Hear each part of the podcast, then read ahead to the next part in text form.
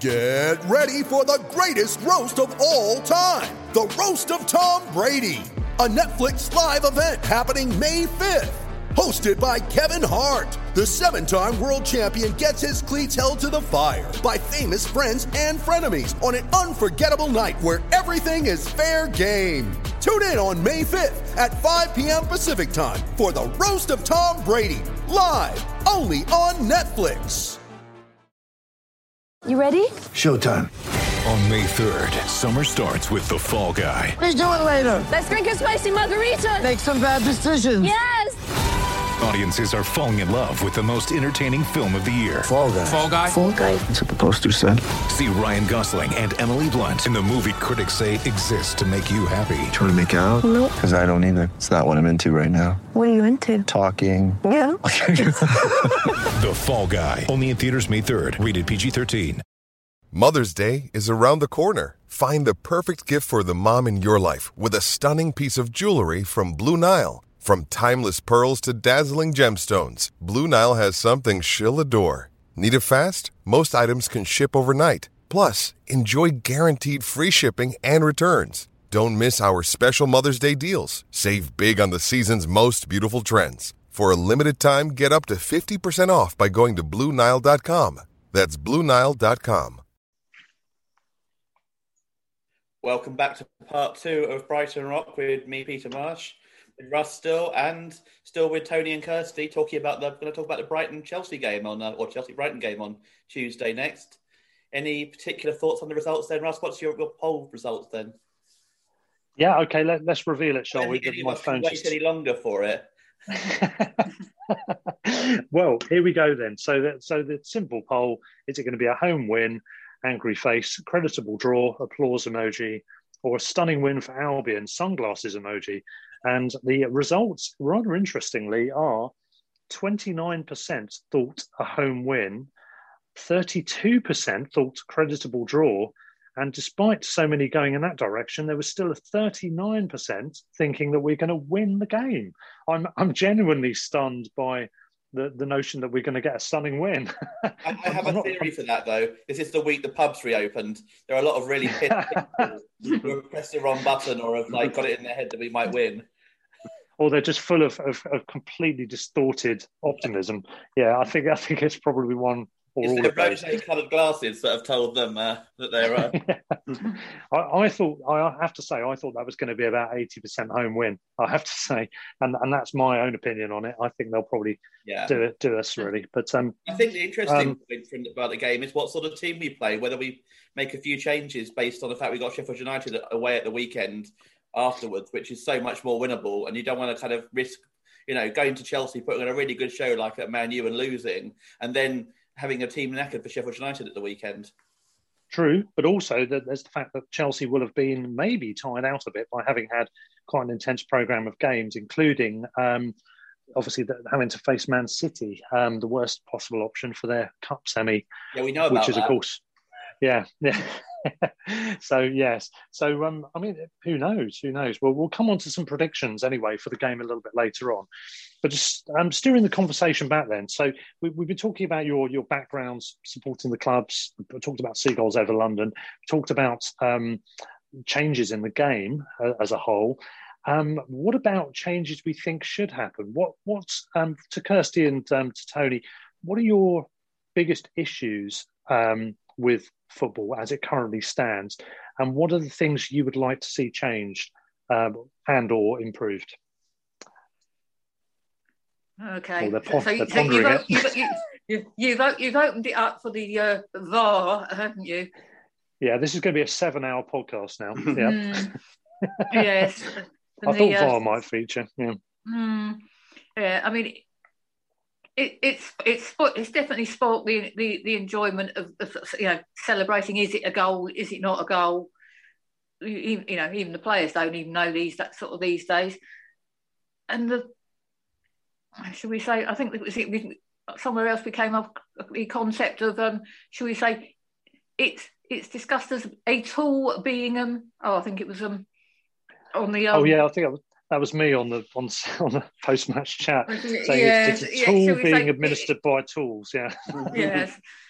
Um, which is un- unfortunate. Yeah, if it was a tool being administered by people that know what they're doing, it'd be great. But um, yeah, I can't say I'm impressed. Um, Yeah, and it, it's the it's the farcical ways that they keep they, they, they keep sort of sort of changing. Well, you know, you know, is you know, it, you know, is it clear and obvious? You know, oh no, and then then they say, well, no, it's not that. It's you know, it's it's a matter of fact. You know, he was offside. No, he wasn't offside. yeah, the whole You thing know, about the I- I- you know, lines. when you know And- when and- when can you know when when can can VAR sort of turn around and say, well, I think you should have a look at this because you know we think you're wrong, and you know, there's no consistency as to when they actually go and say, you know, go and have a look at it, or it's, well, yeah, it seems to be whoever's you know there. I mean, is it Mr. Coote? I think is one who, who mm. you know sort of you Yeah. know do- you know doesn't want to seem to cha- you know, challenge or question the, actual referee on the on on the on the field at the time. So yeah, there's certain referees where it's well, you know, you know, it- it's it's mm. then oh they can't be they can't be wrong. It it, it must be me. I'm I'm misinterpreting. You you know, I, I, it can't be clear and obvious. Yeah, the level of involvement is variable, isn't it? And they seem to be quite changeable throughout the season with the interpretations they're they're adopting for the rules in general, but also in terms of how go VAR interacts with that. They basically make them up as they go along. I mean, I, I, I Yeah. was a fan. I thought when it first came in, I thought VAR could it could it's worked well in Holland, it's worked well in Germany. I thought it was a really good thing, and because I thought it would even it up, but actually it's made it even more big six centric, as you see with the uh, the penalty that we Yeah. didn't get at Manu, for example, which would have definitely Yeah. been given at the other end. There's absolutely no question Yeah. my. If that had been my Man United mates have, uh, have been kind of have, have been looking. Yeah, my Man United mates have been quite sheepish about that again. You know, they go, "No way was that not a penalty." Um, one, but, one I man mean, U friend I've got, he said it was a clear penalty as well. He was surprised that VAR didn't Hmm. overturn it. I mean, yeah. With off- In terms of offside, my personal view is we should go back to clear daylight between the two players. If, if you're going to use VAR and use those tight lines, then go back to the whole clear daylight between them, and then you can kind of measure it to the infinite, like inch or whatever, like they do, or in, or millimeter or something. But if you're doing it so someone's like someone's finger is slightly like heading out, it's slightly ahead of someone else's like leg or whatever, it just seems ridiculous. Or someone's you know toe is just offside. Mm. Yeah, I mean, Yeah, where I'm- did this where did this t-shirt rule come into it? And you Hmm. know, what what what what happens is that, you know if they've got this you know this long sleeve sort of, sort of like sort of, you know under, undergarment, not part actual part of the shirt, you know, and it's it's the same colour. So you know, where where where does the shirt sleeve? Yeah. I, I, I think the thing, um, as um, Pete mentioned, um, when we we as a few people know, we, we tend to watch a fair amount of football, especially now that you know you can't go anywhere, and you, so we watch it on telly. Um, Pete mentioned about VAR in Holland and in Germany, and when we watched um, Bundesliga games and Eredivisie games, etc., VAR still tends to work pretty well. Um, and it's far more noticeable that um, the referee is asked to go and look at the monitor to make up his own mind. Um, VAR tend to say, um, well, we think you're, it, it may even be, well, we think you're right, but just in case you think you, you, this is a different angle from that we've seen. Um, do you want to have a look at this? And then, if you obviously, if you want to stay with your decision, that's fine. Um, that's not quite how I interpret VAR over here to be. yeah, Um, exactly. Hmm. And um, the Dutch system of offside using VAR is that if, um, when they draw the lines, if the lines at any point touch, then the player is onside. Um, it, they don't sort of um, look at shirt sleeves or whatever it is. Um, it is basically if the lines touch, he's onside. Um, there's none of this ambiguity about well, oh, you know, he's a millimeter off or whatever. Um, so when you see games that um, are in Germany and Holland, I think probably because of the people interpreting it, um, as Russell quite rightly says, I think they they get that pretty much well done. Um, I, I think it's our lot that are making the problems. And if you can cast your mind back, I do believe that when VAR came into effect um, over here, at one point we had a different ruling for was it the handball law um, hmm. that it that UEFA or FIFA had one interpretation, and the FA or the Premier League, uh, Premier League, it wouldn't be the FA because you know it's not used in the football league type thing, but the Premier League had a different interpretation. You think, well, where did that come from? Um, you know, I thought VAR was supposed to be, well, this is what we're going to use it for. This is what the decision making will revolve around. Um, and we seem to have always had slightly different rules with our VAR system, which has confused me. Yeah, I agree yeah. with you there. And I, and I think the, the key point is the reason I thought VAR was brought in is, as you said earlier, the clear and obvious errors. And you know, we people weren't complaining about offsides that were two millimeters offside. There wasn't an analysis mm. of match of the day for offsides that were two millimeters offside. It was the ones where a guy was three yards offside and somehow the linesman missed it or whatever. That was the issue. And so, yeah, I, I think the simple way around that is to bring back, you know, kind of clear daylight between them, and that would be a kind of. Mm. It's interesting you say the Holland, the Dutch rule seems to be different from VAR as well because it, you'd have thought it'd be the same universally, but obviously not. Then it, it wouldn't appear to be. Um, but it was just something that um, was said on one of the analysis programs. It might have been Sky Sports football program um, uh, on the Monday morning when they analysed the games. Uh, and one of the people said, well, actually, in Holland, this is how they interpret it. And I think that's probably a more um, friendly way of looking at it, a less controversial way of looking at it, because as Kirsty says, and as even when we were in the ground, this is the major problem is that if you're in the ground, it's not shown on the big screen, or if it comes up on the big screen, it's quite often a mistake that they put it up on the big screen. um, and you think, well, hang on a second, we're the fans, we've paid to come in. If a decision is being overturned, can you tell us why it's being overturned and not just come up with no goal or offside or handball or no penalty. Can you tell us why it, it, has been disallowed or etc. etc. Um, I think the, the major issue, as Kirsty quite rightly says, it's spoiling the game for the fan. Um, you can't um, you can't be certain that you've scored until hmm. you know somewhere along the line you're just you're just waiting and waiting and waiting until the word VAR check comes up and you think, oh no. Or perhaps you, you might actually think, oh, we got a chance this might be disallowed, uh, depending on obviously which way the, the actual decision might go. Um, but it is spoiling it. Yeah, it's, it's taking out the spontaneity of enjoyment of a goal being scored or, or whatever it might be. Yeah, I think that's been the universally held view, isn't it? Most, most, well, pretty much all fans I've spoken to, to some degree, would say that's the case, definitely, and usually to a very large degree. And um, it's not, it's not I, I, the errors either. It's not even improving the situation. So it's like well, it's, it's a double edged yeah, sword. It's actually making exactly. things worse, but also not improving the thing that's supposed to improve. Yeah, I, I just wanted to see wild injustices injustices eradicated. That's that's what I thought would be the purpose of VAR. That's why I was in favour of it. I think I'm right in saying, Peter, the same for you. And I think there's a lot of few bad decisions against us the previous season. I think of the the, the, the yeah Burnley the penalty. We had a run of really bad decisions against yeah. us. And I was yeah, I was, it's the Burnley penalty incident. There was the Cardiff offside, wasn't there? Yeah. There was all sorts. Um, but I, I, think for me, it's it's a case of um, they're they're bickering over small details, and that's never good because that's completely distorting the essence of the game.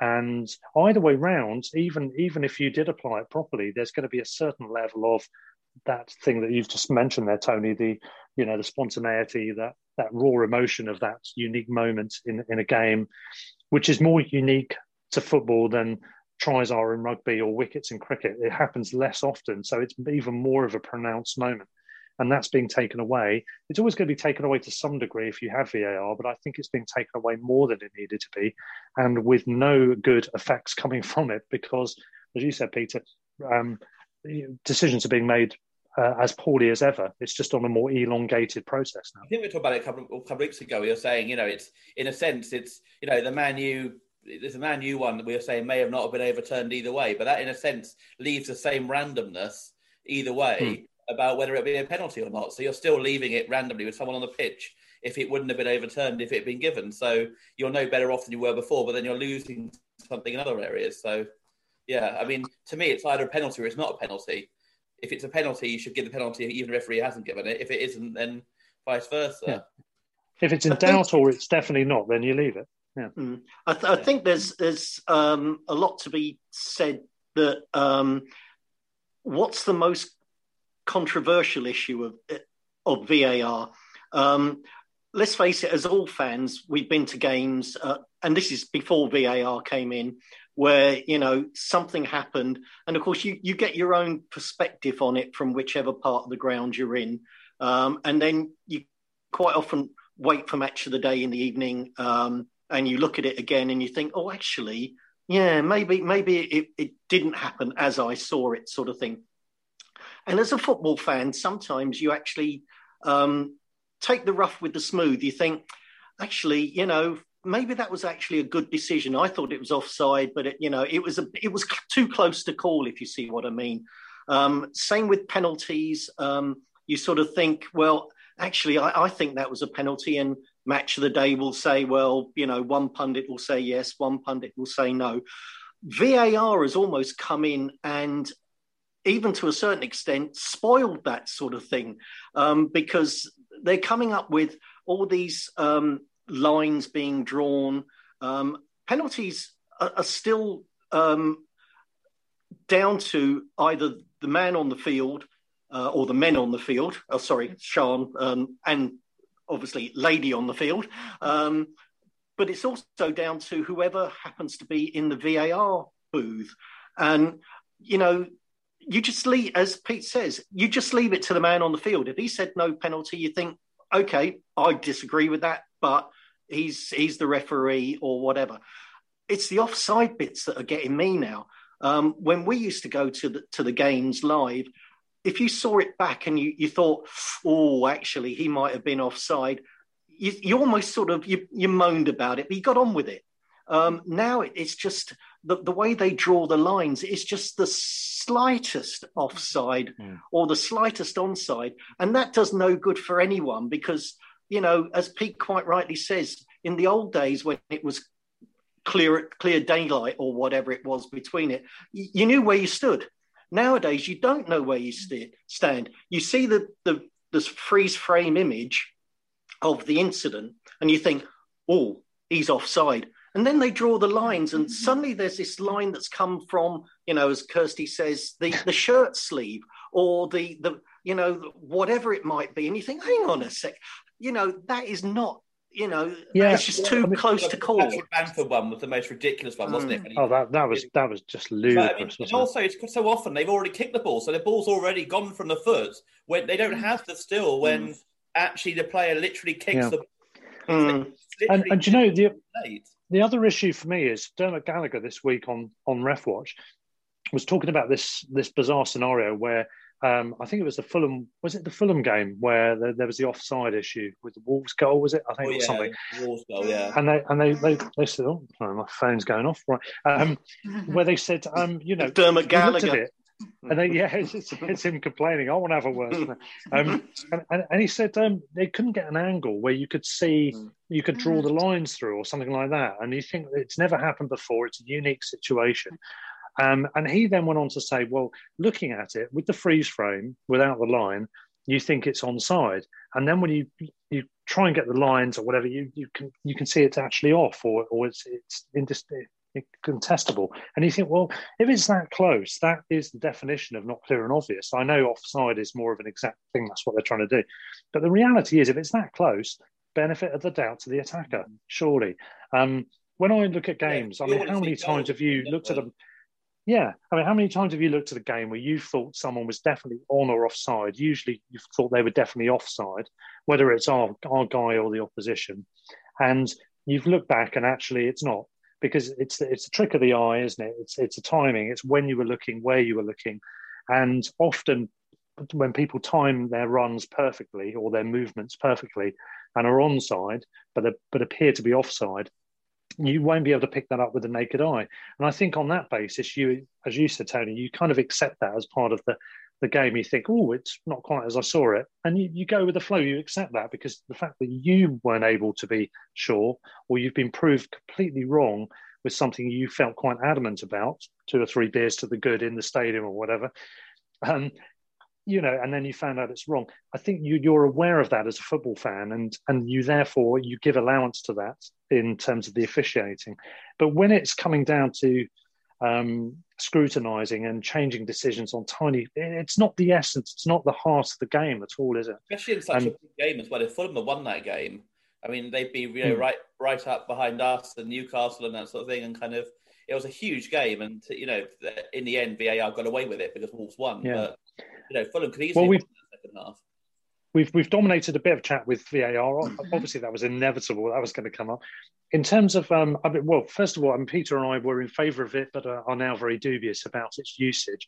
Were you actually in favour of it coming in in the first place um, before? You know what, what's gone since. You know, I mean, maybe your views have changed, but were you in favour of it initially, Tony and Kirsty?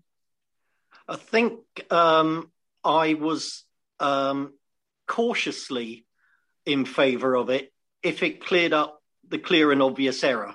Um, in mm. other words, um, and don't get me wrong, I mean, uh, as much as we castigate them, um, the referee and his assistants do have a tough job because they see things just like that. Um, they have mm. to hmm. make a almost a split second decision, um, and you can forgive them if if they've made a clear and obvious error and VAR pick it up and say, actually, this is what happened. You may not have had the best mm. angle. And that's fine. You put your hands up and you say, yeah, VAR cleared that up. Excellent. Well done, VAR, whatever.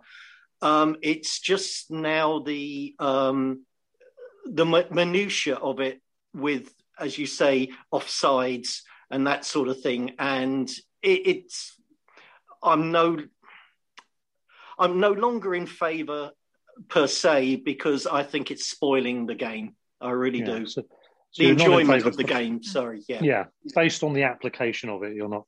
Yeah, and Kirsty, were you, has your were you in favour of it? Has your view changed, or were you against um, it anyway? I mean, the the principle of it being introduced, yeah, I could could see, you know, it, you know why why why it was going to be introduced, and hmm. it, you know, in theory, it it, sh- it should have been a, good idea, but it, it, it's just the way that it it's being in, or implemented over here, and the, it seems to, it, it to change, change from game to game, not even week to week.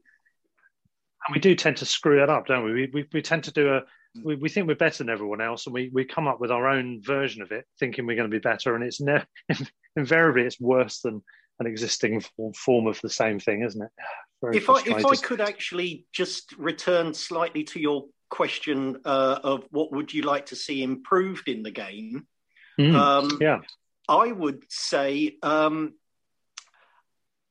have some sort of um, information being passed that you can hear. What is the referee actually asking um, VAR to to do, la rugby, you know, the, the referee says, look, I'm looking at a possible, you know, knock on or whatever. Um, listening to what the referee is actually asking VAR to look at, or conversely, what VAR are telling the referee that they have noticed. And actually, um, because if you can understand why you're standing around, uh, uh, you know, or waiting for, you know, what are they looking at?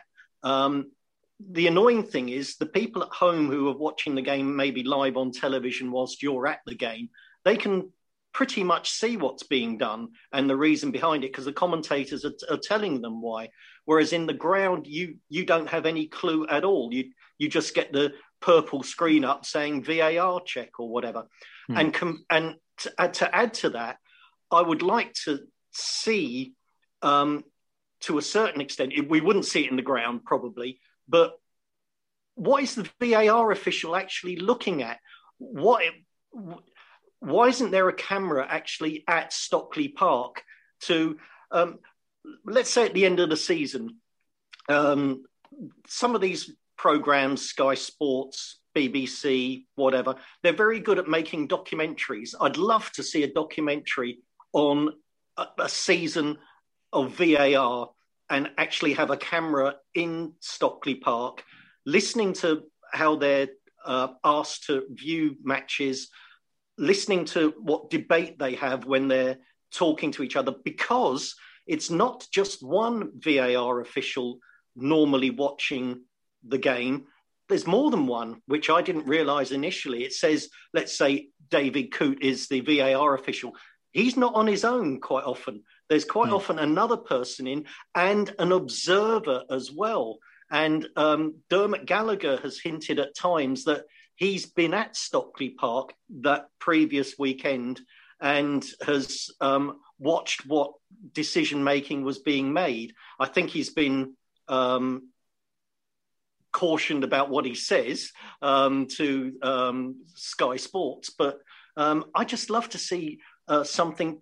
Let's see it from the VAR official's point of view, not just what he's looking at on the screen, but his conversations with the referee or whatever.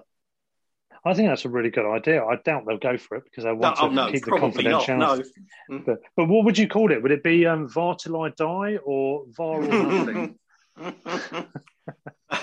Something. Uh, I, I, I, think what the, the, problem that they're going to have is that, um, as Dermot Gallagher alluded to, um, there are going to be incidents that, um, for whatever reason, they didn't take into account might happen when they brought in VAR. And this, I'd never heard the line one before, uh, and uh, you know, with the West Brom disallowed goal, um, hmm. you know, from from the and Dermot Gallagher used the, the term. Well, they didn't have the the angle to draw the line where it could go through a player, etc., etc. But every VAR offside decision that I've seen, they've had angles to draw lines. How come that one incident yeah. they didn't have the angle? And I've noticed that PGMOL, the games um, officials, um, have started coming out explaining why they made certain decisions. And I think that's because they are now getting quite a lot of feedback, and I'll use the word um, as best as I could, um, to say that people are getting an- quite annoyed with what they're doing. Yeah, yeah.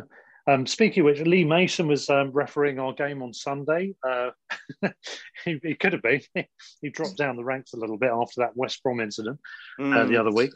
No, but I mean, your, your points are, um, are very good. I, I, think that's that's something I'd like to see change. I'd also like to see um, the eradication of um, Everton fan TV on Monday mm. Night Football. That'd be that'd be quite good as well. Um, I thought the media coverage was excellent, wasn't it, of Everton um, on on Monday? Um, yeah, I don't know. Yeah, there's, following there's... on from his coverage of being West Brom, yeah. yeah.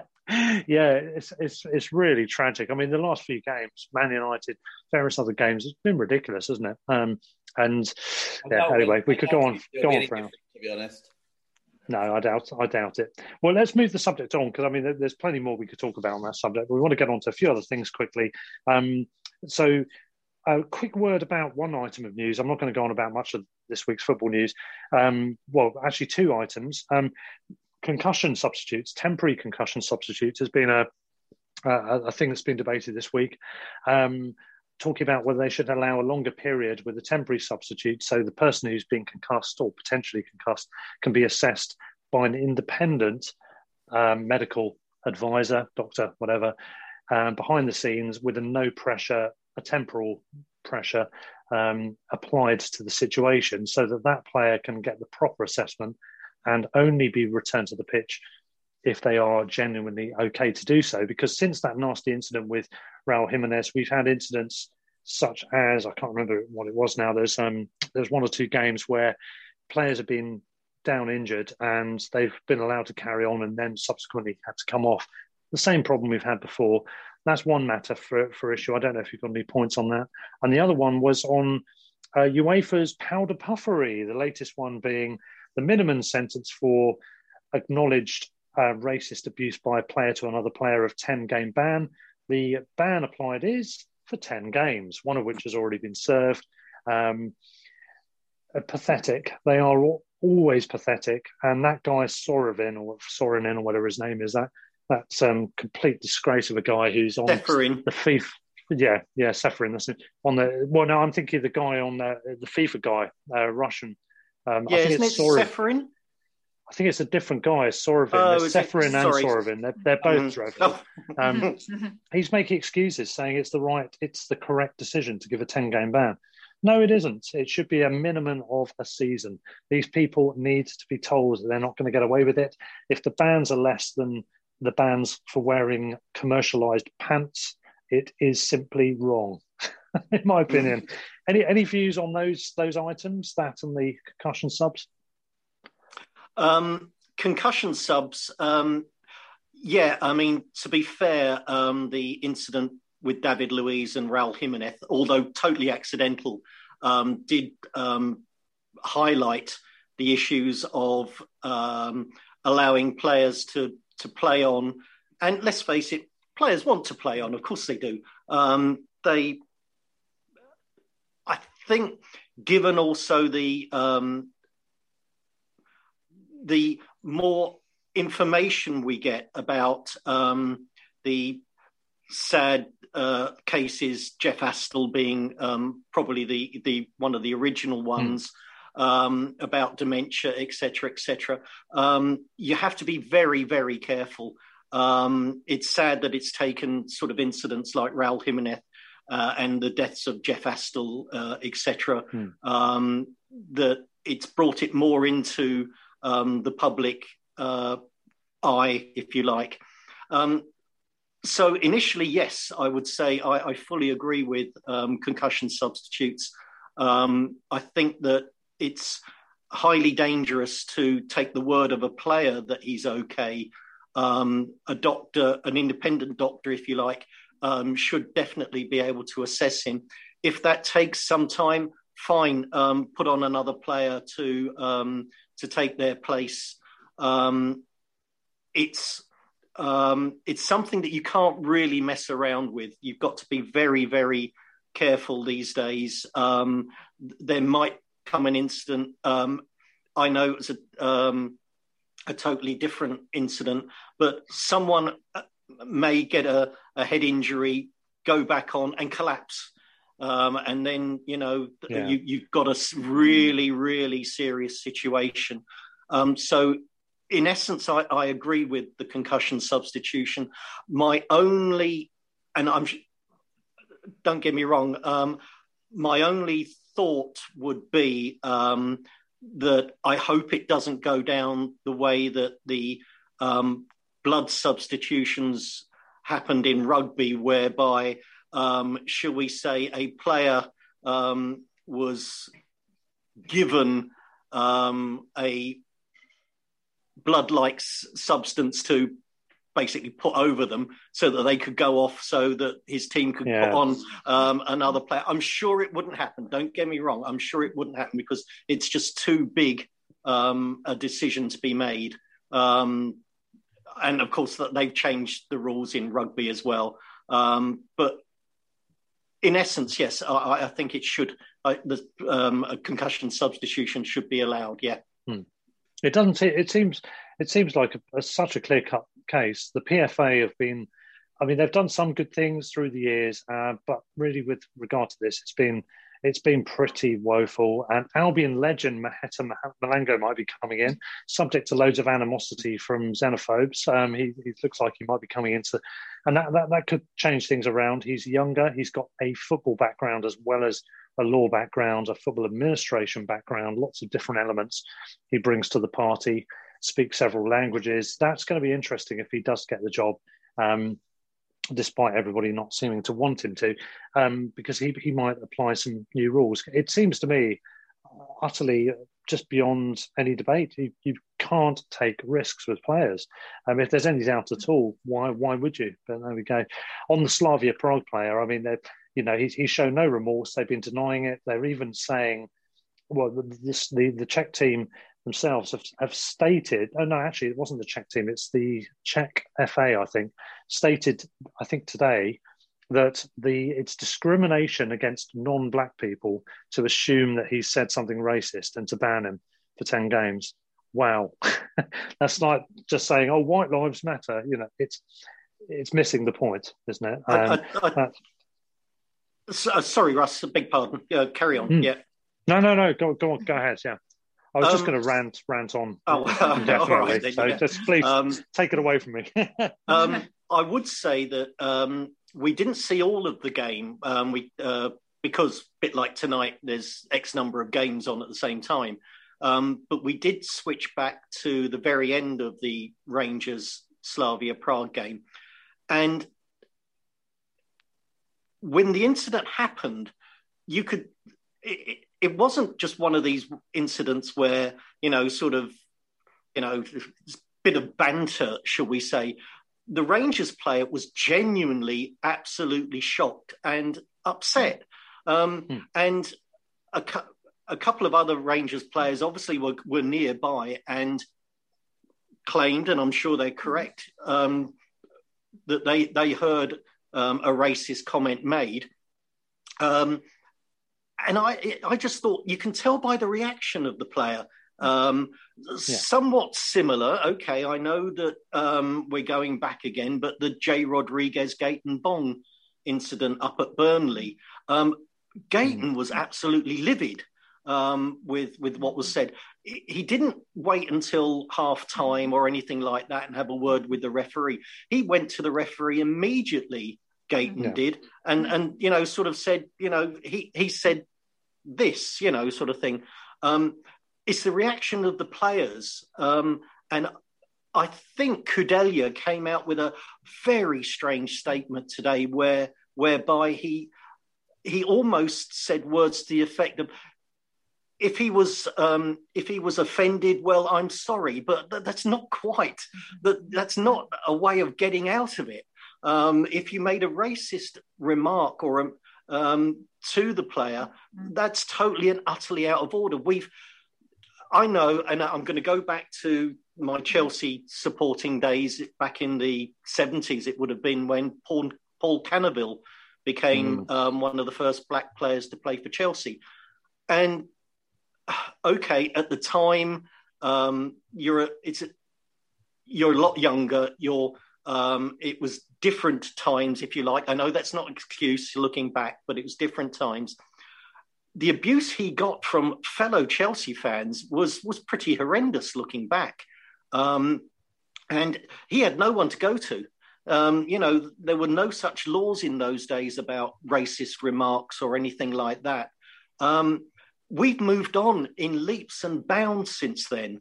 Um, you know, I, I, I, I don't think I've I've heard a racist comment made anywhere around me, either at the Amex or at Stamford Bridge, for yonks now, absolutely, utterly ages.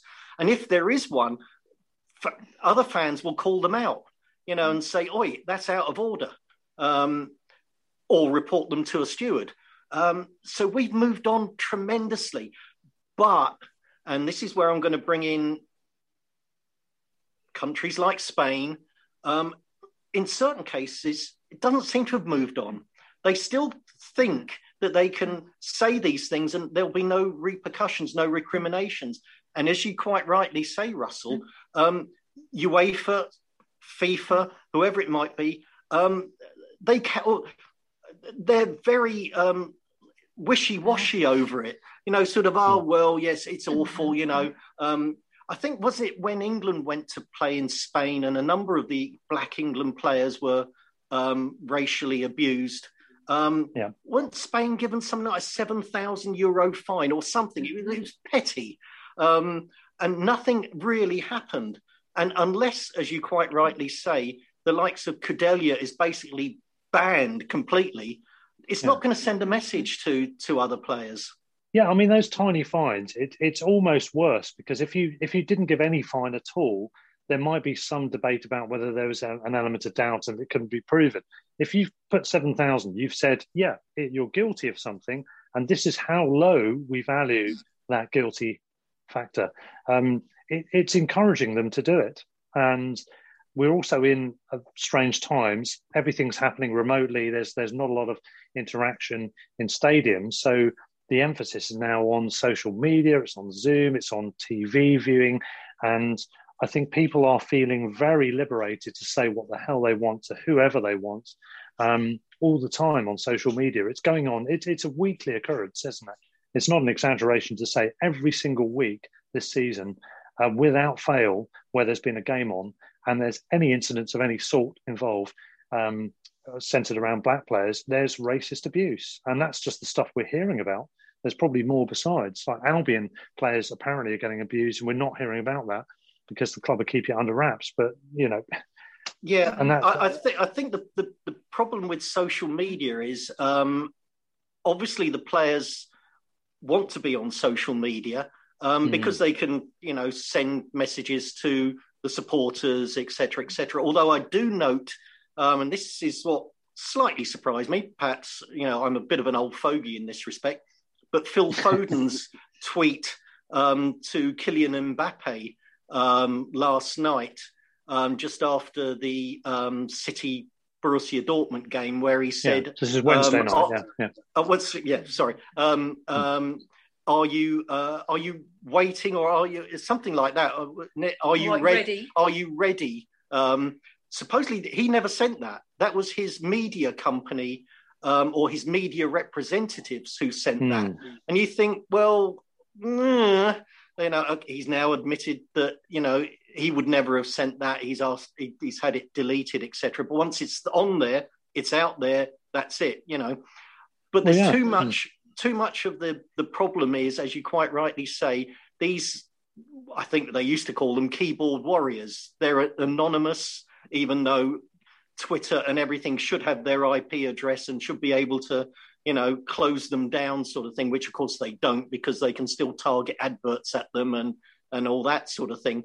Um, but um, there's a difference, as you quite rightly say, between um, criticizing a player because he's had a poor game um, and a racist comment against a player who may have had a poor game in in whoever's opinion it might be. And mm. i've got no truck with criticizing a player. I mean let's face it we all shout and whatever it is when when we're in the ground and um, you know at the moment shout at the tv when um, you know sort of anything happens. But there's a hell of a lot of a difference between you know slating a player because he's had a poor game, and some of the players will probably accept and hold their hands up and say, "Yeah, actually, I didn't have a good game." Um, but to use um, racist comments is just totally and utterly out of order. And I think the likes of Twitter, Facebook, whoever it might be, should get their finger out and do the right thing. Shut these people yeah. down. I know they can get another account, but just shut them down straight away. Yeah, they need to sign up with a new email address. Those email addresses could be accounted for. If if it has to be, then to have it where it's a traceable IP address. If it's an email account that isn't so traceable, whatever, don't allow that to be a way of signing on to, to the accounts. They they are spineless, one and all, and they need to grow one.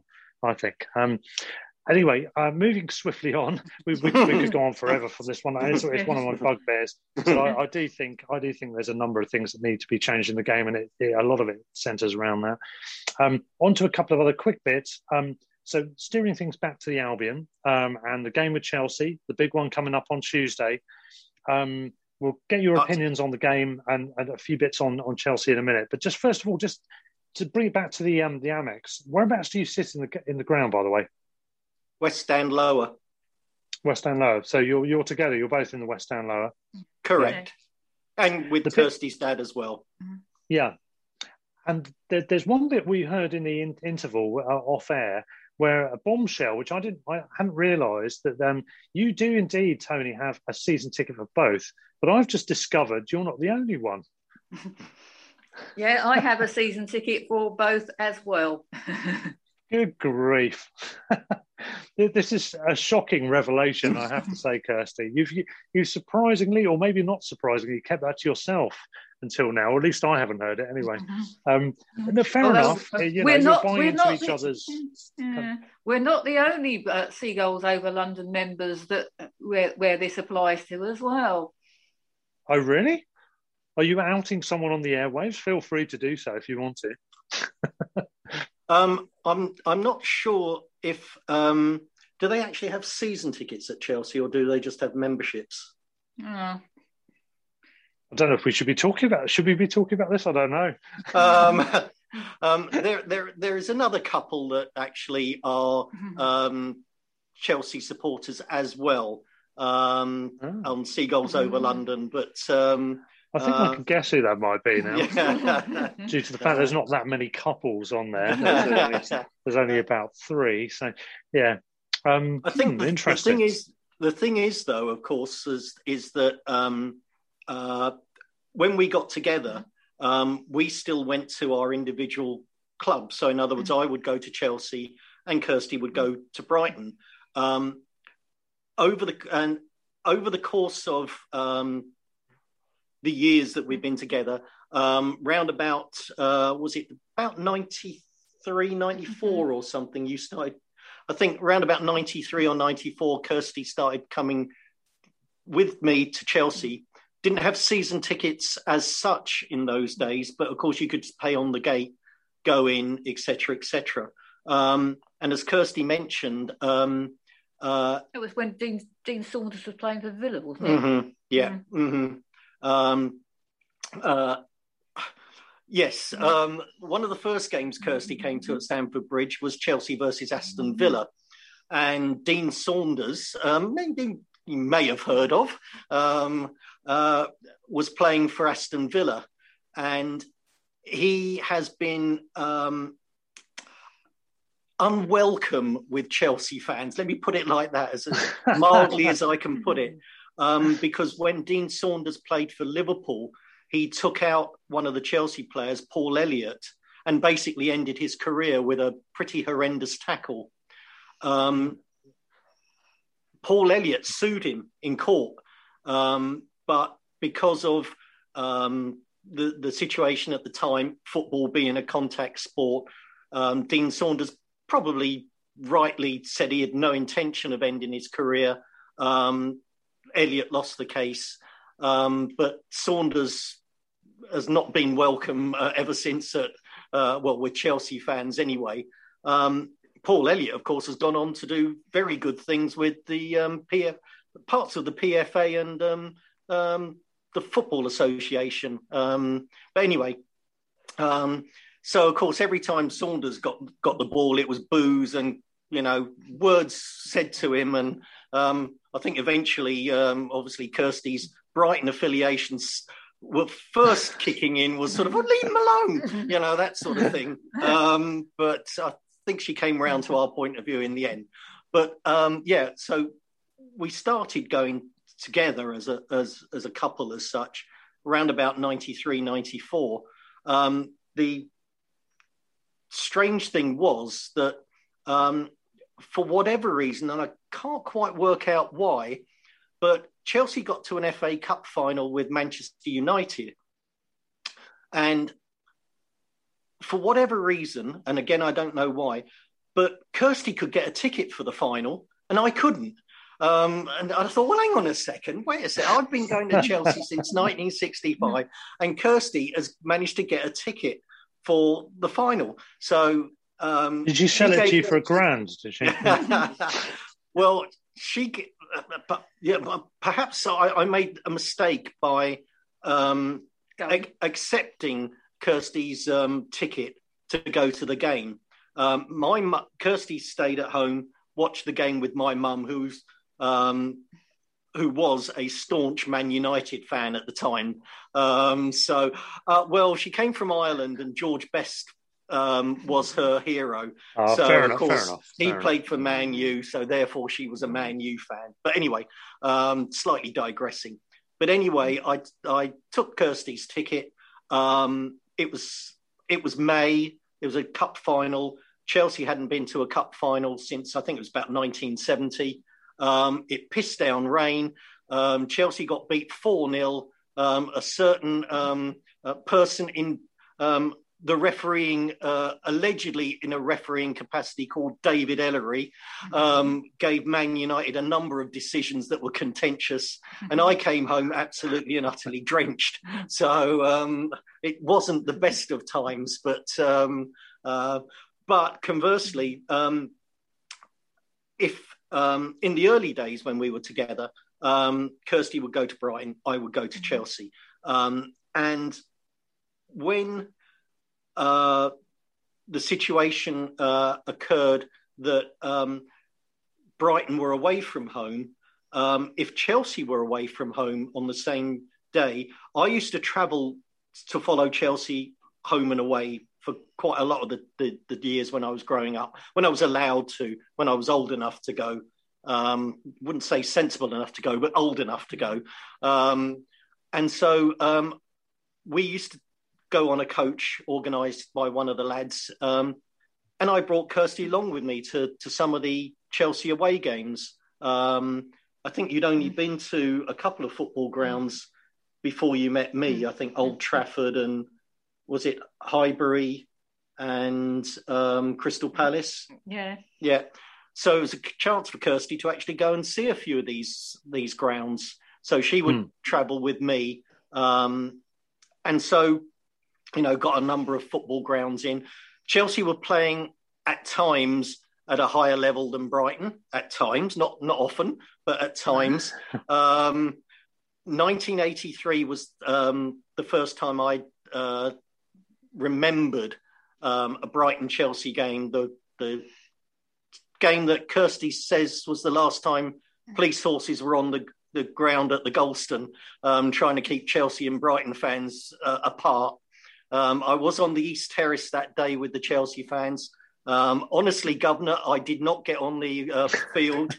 Um, you know, at least there's no pictures of me on the field anyway, as far as I know. Um, but there was always the thing um, when Chelsea got to the um, Premier League, um, Brighton were arguably, I think, even then, third division, um, lower reaches of the third division. Um, so, for me as a football fan, um, by the time we started to go to the odd Brighton away game, I'd been to all the, the Premier League grounds, so I didn't need to go to any more. And it was a Hmm. chance for me as a football fan to actually go and see grounds. Um, a classic story for me, anyway, was um, I'd always wanted to go to Carlisle because it was the longest journey away from London that I could think of at the time. Uh, I'd been to Newcastle, but Carlisle was slightly slightly further. And me and my mate Terry, who uh, used to or still go to football with, um, we decided we'd go to Carlisle. So um, we decided to drive to Carlisle. Um, we drove all the way up to Carlisle, um, got to the first services in Cumbria, and the car broke down. Um, so um, he phoned the AA, and they said, "Where are you?" We're on we're on the M6. Whereabouts on the M6? So we're at. Uh, I'm not quite sure um, what services it was, um, but they said, "Oh, so you're in the services. You're safe." Yes, we are. Um, well, we'll get to you when we can. Anyway, we broke down about half past one, one o'clock. They got to us at five. So, of course, we never got to the game. Um, a player called Joey Jones, who you might remember from his um, uh, Wales and Liverpool days, made his debut Yeah. for Chelsea. He made his debut for Chelsea that day. He got sent off. Chelsea lost. Um, we'd left London at about half past four in the morning to drive to Carlisle. We got back, um, having been towed back um, all the way by the AA. Um, we got back about half past four on Sunday morning. So I'd never got to Carlisle. So the very first time Brighton Uh. played at Carlisle, which I think might even have been a pre-season game. No, it was about the opening weekend. Oh, it was the wasn't it? opening weekend. I said, "We're going to Carlisle. No matter what happens, we're going to Carlisle." So I've been to Carlisle now about three or four times, but only with Brighton, never with Ah. Chelsea. And a Yeah. number of the games that we eventually went to when we, we started going to Brighton away games um, meant that I could go to a lot of these grounds that I'd never been to with Chelsea. Um, Yeah. and, and it was great. Um, you know, it was it was really good. Kirsty got a whole had obviously done the Premier League pretty much by then and was doing a load of uh, grounds, etc. Yeah, and, and ever the romantic that he is, you know.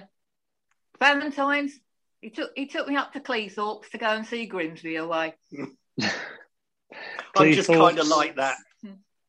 You old softy.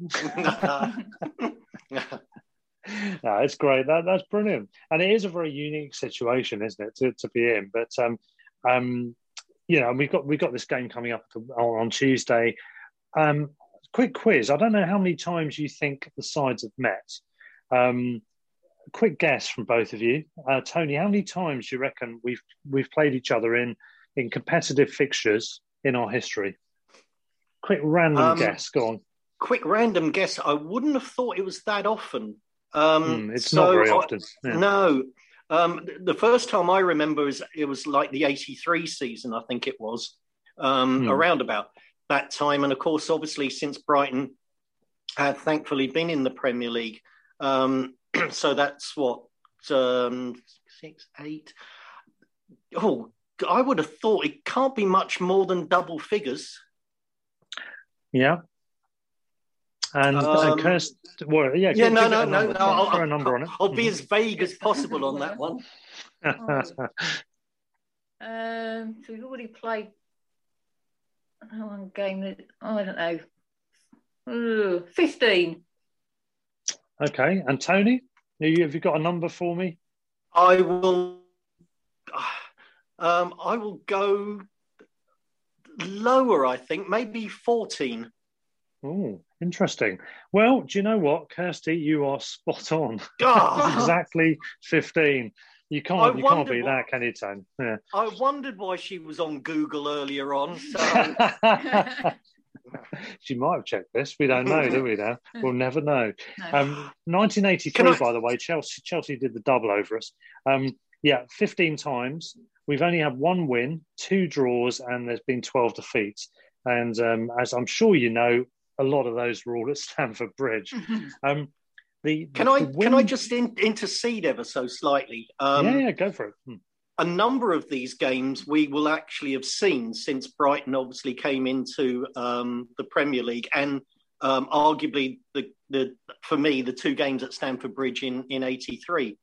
But for for many many years, um, Kirsty obviously came to Stamford Bridge with me, and um, where we sit, which is the Matthew Harding Upper, we know everyone around us, and for a number of years um, there was always the bit of what would happen if Brighton played Chelsea? You know, you know, because obviously they know Kirsty's a Brighton fan as well. And it was a case of it's never going to happen. No, no, Brighton, no, no, Brighton are never going to play Chelsea. Chelsea are Premier League. Brighton will never play play Chelsea again. You know, blah blah blah. Maybe a cup time, maybe a cup time. Then, of course, brilliantly, Brighton got into the Premier League. So, of course, immediately the first question, I think, first game of the season, whatever it happened to be, was, "So, what you gonna do then?" You know, when when Brighton happened to to play, and as it turns out, um, we do sit together for the game at or the games at the Amex. Um, and I did jump up when Ali J scored that overhead kick, um, you know, in, earlier on this season, sort of thing, you know, Good. sort of there. Um, um, but when when Brighton come to Chelsea, Kirsty does go in the Brighton end. Um, Ah. So um, we Yeah. are sort of separated for that game. So, Yeah. um, but we do sit together at the Amex, and and actually, to be fair, I am pretty much a Brighton supporter on that day. I've noticed you've you used the word our a lot when when we've had conversations and uh, in relation to the Albion. But uh, that's good to hear. When we when we play the game on Tuesday, that's going to officially double the number of games uh, during this Premier League period. It's going to double the number of games we've had. So we'd had eight in historically until we got in the Prem. Uh, for this time round, and now we've we've obviously had eight over the four years after Tuesday. So, um, our only victory over you was in the very first fixture between the sides. So we did have the edge. Just in, stopped at that uh, point, didn't we? Yeah.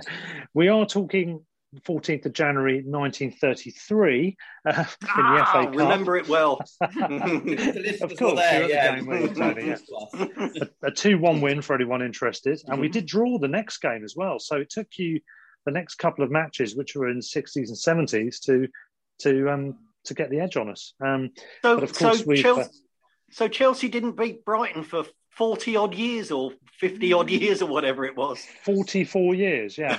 44 year unbeaten record against That must be what, yeah, I was going to say that must be one of the longest unbeaten runs in Brighton history. It probably is, yeah, yeah. Um, but there we go. Um, very, very quickly then, uh, opinions on the Albion season and views on the game. Are you with the majority, as as proved on Twitter, that think there's going to be an upset here? I'd like to think so, but I, well, depending on the Chelsea Chelsea side that they put out and whether they're going to have any strikers. Um, um, I, th- Yeah, I, I, I, I, I, I think you know, I think think the draw's on the cards. Yeah, I, I quite fancy the draw. I think we'll lose, but I, I kind of fancy the draw though. I think it's it's doable. Yeah. Um. So yeah, okay, Tony. Is it going to be a home win? It's likely, isn't it? Strikers or no strikers. Mason Mount, some great players there. I think, um, as I said on one of the Seagulls over London Zoom meetings um, about Brighton's season, is the fact that, um, and I'm not tempting fate, I hope here, um, but Brighton haven't been particularly, uh, they, as far as I, I remember, apart from maybe the Everton game or whatever away. Um, they they haven't really been outplayed by any of any of the teams um, this season. They played some really good football. the other Um. Le- Leicester sorry? away is the other one. oh, Leicester. is Yeah, sorry, you're right. Yeah, yeah, Other you're right. that, I agree. Yeah. hmm Um, so I, I, I don't expect Brighton to be particularly outplayed. Um, Chelsea, as you, you alluded to earlier, have, have obviously had to go to Seville. Um, will obviously play Manchester City and uh, then play Brighton. So um, over the course of seven days, they'll have done a reasonable amount of football and travelling. Um, I think to a certain extent, it does, as Kirsty says, um, depend on the Chelsea team that Tuchel will put out. Um, but I, I actually think that Brighton um, this season um, have been very difficult to actually beat. I know if you look at the statistics, 12 defeats, blah, blah, blah, but no, none of them, apart from, as Pete actually reminds me, yeah, the Leicester game, um, was a, a defeat that you just thought, oh, just awful. You know, um, That's why our goal difference is so good. So Mm, very much so. Considering. Yeah, and and with uh, as we we mentioned on one of the or more than once on the Zoom calls, um, the Bright, Brighton's defence has been pretty good, pretty solid. Um, You know, Robert Sanchez coming in has has um, uh, made the defence look a lot more um, at ease with themselves. Um, a lot more confident that that Sanchez is behind them, um, that he's going to come and collect um, crosses, etc., etc. Um, and in midfield, um, Lallana's now getting through 90 minutes on a regular basis. Um, Bissouma, as we all know, is is playing some great stuff. Um, it, it's strangely enough, uh, it's, it might be a tale of two attacking um, forward lines. I mean, uh, we know all about Chelsea's Werner, who who actually has a number of assists, but doesn't actually get or hasn't scored that much lately. Mason Mount, as as Russell quite rightly says, um, is having a great season. Um, but Chelsea's, I think the um, was it the Palace game brilliantly. The Palace game was the first time Chelsea had scored more than two. Um, Yes, in- well done, Yeah, Chelsea. Exactly. Yeah. Get in there. Yeah. um, the, the, the, Palace game was the first time Chelsea had scored more than two since Tuchel had arrived. Um, and I, I can't really see Chelsea scoring more than two in this game. Um, if two, they're going to score at all. Um, the problem I, I find for Brighton is um, how many are Brighton going to score? We, we've seen on numerous occasions the chances that have been made, um, the opportunities that have been there and just haven't been taken, and it could could go down to the fact that there might be just the the one opportunity for whichever side that that will decide it. I, I, I Yeah. think I'd I'd almost go along with Kirsty and think that Brighton have a really good chance of a draw there. Yeah, I, Yeah, I, I I completely so. agree with you on the um, the thing about you saying about the strike forces because I've watched quite a lot of Chelsea this year because I've got a mate who who's a Chelsea fan I've watched quite a lot of games with him on Zoom and he's watched Brighton games with me and I've been watching Chelsea and yeah, of all the top teams, you remind me obviously of much better quality Brighton, but actually very similar in a lot of ways. You know, keep possession quite nice and tidy, but actually you get to the final third and waste chances quite regularly and kind of there's not the striker to finish them off. I, I think Mhm. that yeah, I, I I've seen a lot of similarities and a lot of kind of frustrations that we've we've both shared me and my friend about the fact that we're both quite slow in possession at times as well and don't break quickly when given the chance. And while Chelsea have yeah have been getting results under Tuchel, ironically the last two league games have been you know the, the antithesis in a way. Before that, it all been very much like get the result, get like win two one, win two 0 and be like do do the job. But obviously the last two league games have been pretty random. You know, obviously the West Brom one was a disaster, and then Mm. Palace was a brilliant performance. Yeah, I think that that um, I mean, that I still think that the West. Um, don't get me wrong, West Brom were excellent on the day, um, and of course they they've shown it since in the three 0 win um, over. Was it the weekend? It was Sunday. Yeah. Was it? Yeah, Sunday. Um, I lose track of days. Every day's like Sunday these days. Uh, you know Monday when maybe even actually? I can't. it might have been Monday, Friday? actually. Yeah, yeah, it might have been Monday. Um, uh, since we haven't been going to football or going anywhere, every day just seems Yeah. like a Sunday. Um, but they, they played exceptionally well these last two games. Um, yes, um, Chelsea were down to 10 men, but they didn't play well anyway. Um, but No, it didn't sound like a great. I didn't see that one. It didn't sound like a great half hour though, from what from what I heard. no, it, it wasn't. Um, You gave up watching it. Yeah, yeah, um, pretty much. Um, I think the thing is that um, if if Brighton um, can if Brighton can snatch a goal um, and then rely on um, the way they played at Manchester City, um, the way um, they they played it at Old Trafford as well. Um, you know, it took a long time for for Man U to break down Brighton in the end. Um, in And fact, I was. Oh, If the mm, penalty's given there as well for Yeah. the, the one all, that could easily be, or or the or I don't think, or Maguire doesn't fell well back. I think it's a goal. So and Mm. Barry at the back the head again. Yeah, Liverpool obviously we won there. mhm. Oh yeah, won. I mean, yeah, one at Leeds as well, um, and and you know some of the um, a lot of the performances have been very very good, and as I said uh, on one of the Zoom meetings that um, recently I haven't been in any way um, worried about Brighton's position in the table because I, I think they're just playing some good football, um, very positive football.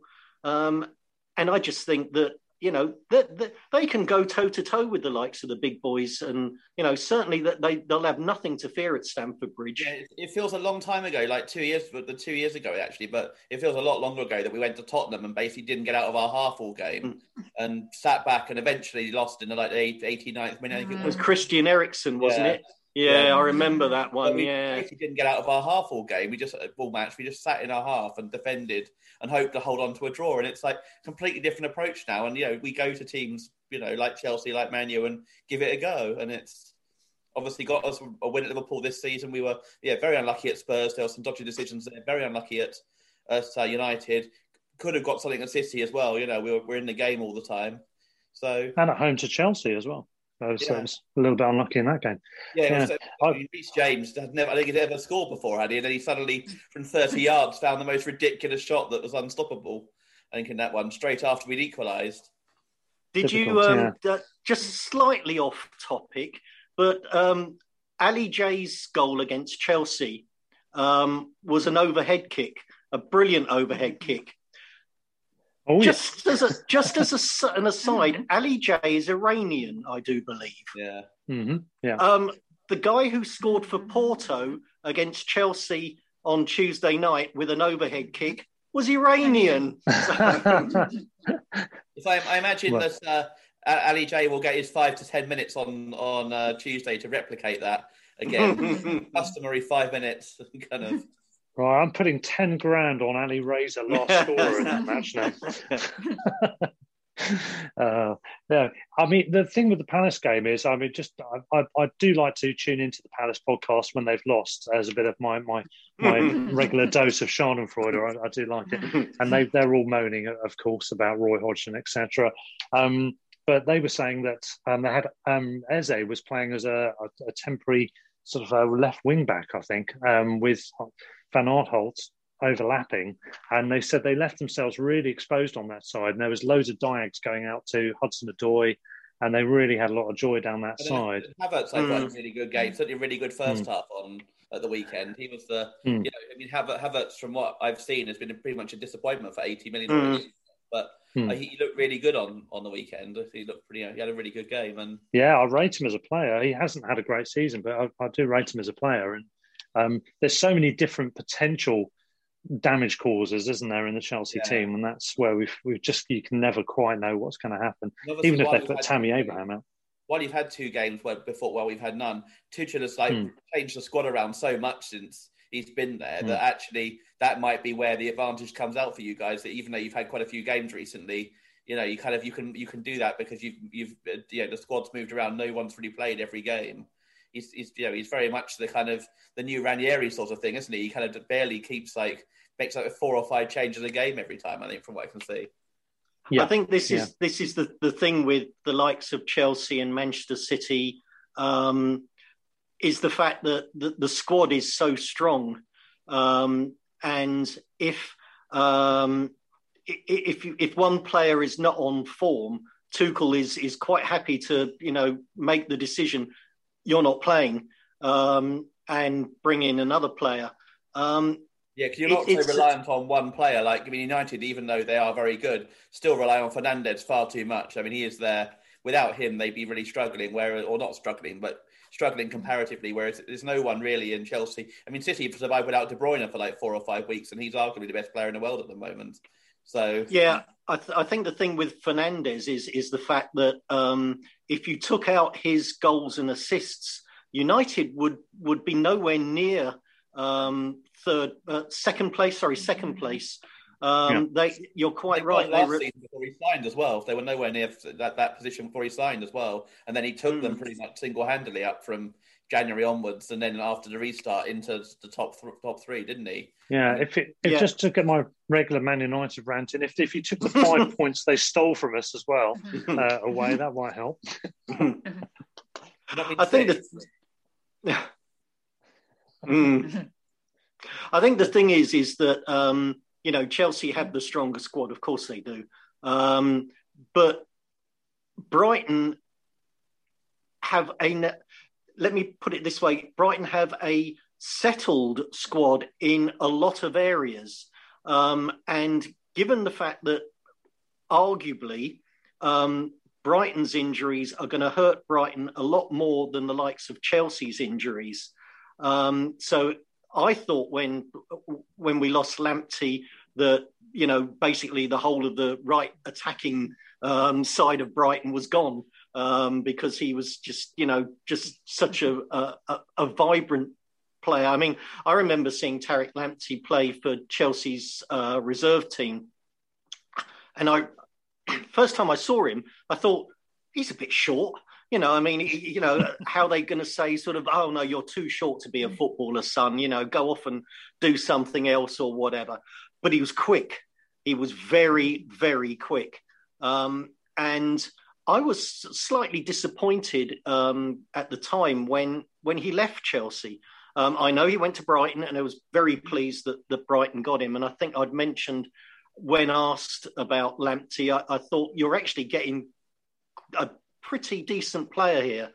Um, sadly, of course, he, he got injured, um, but um, the settled squad that Brighton have, have, got, they've managed to actually negate a lot of that. I thought Veltman's done exceptionally well uh, in, in, that position.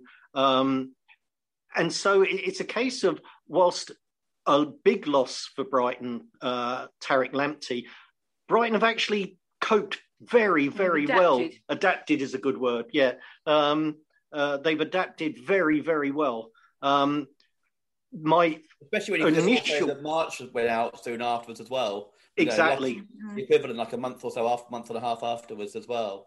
I mean, I, Yeah, I, I- I can totally see why Chelsea went for Reece James over Lamptey because he's that much stronger and bigger and physically. You know that that ridiculous penalty Palace got was because partly because of Lamptey's height and yes, it should never have been given, but you can understand why Chelsea thought Reece James is you know about six inches taller, I think probably or something like that, and he's bigger physically and he's not going to get you know, but I mean, not that I don't think Lamptey's brilliant, but I can see why they went for that. And they may also have had concern to someone so quick about his hamstrings as well. There's always a hmm. danger with, you know, someone, a player so who so relies on their pace and, you know, that they might, you know, have hamstring issues and that side of it, which hopefully won't become a long term thing. But you could, Yeah, yeah. I mean, you know, the, the, the situation is that, of course, um, once you have hamstring issues, um, they could go at any time. Yeah. Um, and you're always worried when the player starts a, a very quick run or is chasing back. And as soon as you see them touch the back of their, their leg, you think, oh no, please, you know, no. Um, we are in a very lucky situation, as you say. We've got Veltman. I mean, he's been. I know he must be one of the best value signings Albion's ever made. Oh, definitely. It's incredible, really. I mean, Yeah, I mean- worked out that his contract thing was like coming up with his and persuaded him to sign. And that definitely deserves a. I mean, there's a lot made of the kind of Locadias and Jahanbakhshes as well, too, and how much we we wasted on them. But if you look at people like Pascal Gross and and, and Veltman and that sort of thing, and how little we spent on them, you kind of look well. Actually, it balances out quite a lot. And if Bissouma goes for the sort of money that he's talked about going for in the summer, that will give the, um, you know, the the kind of um, people like, uh, you know, the kind of backroom backroom team move like the the scouts or like that, a kind of real boost because I mean the money they've made Albion in that sense would be huge. Yeah, I- I think that- cost, and he yeah could go for what who knows what, but it'd be, be a Hmm. lot bigger than that.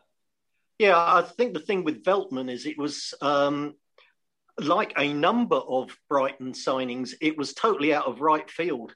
Um, you know, I'd, uh, I'd, I'd seen Joel Veltman play for Ajax because they played against Chelsea um, and they'd also, um, I'd seen them on, on television, etc., etc. And, you know, to, to A, as you quite rightly say, prize him away from Ajax, he probably could have gone to a number of clubs around Europe if Ajax were, were looking to really just simply say, we want to go with, like they often do, that we want to go with a new young side sort of thing, like they like, like they tend to do each season, um, was quite a coup. Um, as you say, whoever either A, identified that or B, um, produced the, the, the right words to, to get Veltman to come was, was absolutely worth his weight in gold.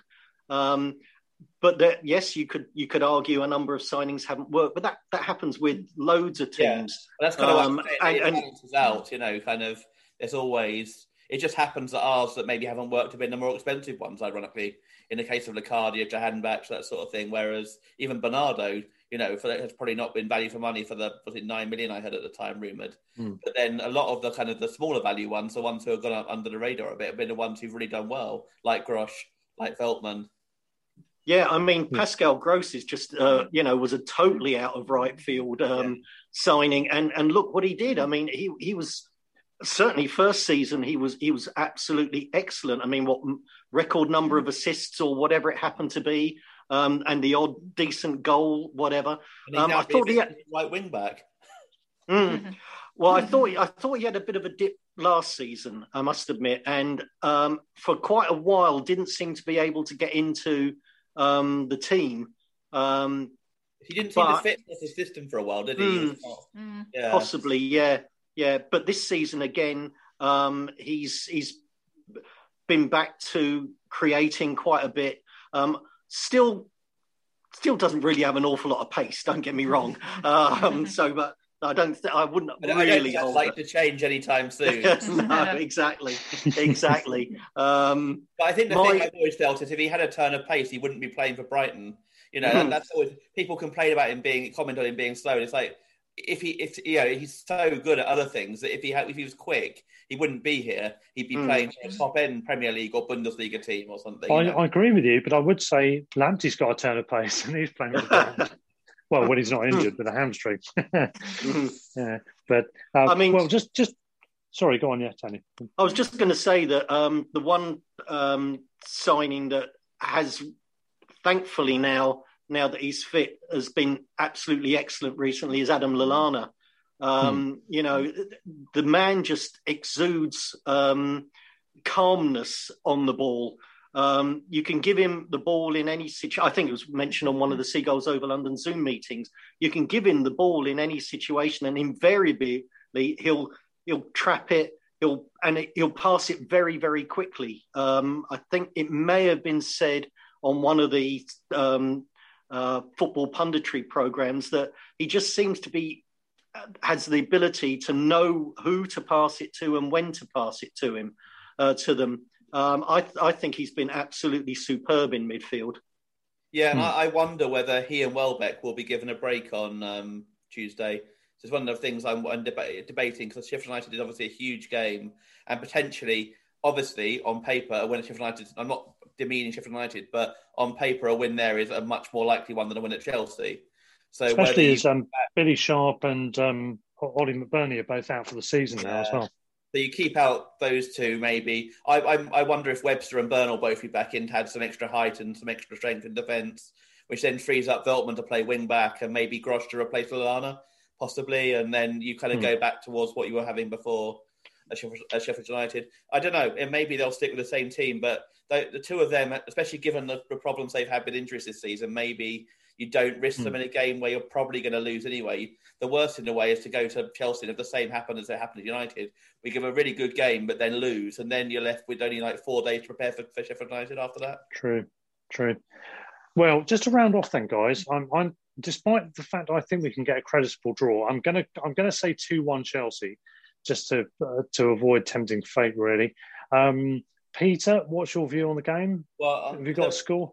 To preface this, I'm three pints down, so I'm probably I'm going to go completely against my better judgment and my normal way of thinking, and say we're going to nick it two one. Nice, nice. Mm-hmm. Um, Kirsty's going for the draw, I think, unless you change your mind on that one, Kirsty. Yeah. Um, yeah, I, yeah, I'm, I'm, I'm going for the going for the draw, but I think I think I think for the predict for predictor score, I'm going to go go with a Chelsea two two mm-hmm. sort of two, two one two one win because yeah. my form on that at the moment is um, and Tony, you, so you, do you think it could be a draw? Are you, what, what's your actual I, prediction though overall? Yeah, I, I, think I'd go with Kirsty. That the fact that I, I can see Brighton easily getting a draw there, um, especially if they continue playing the way they have been.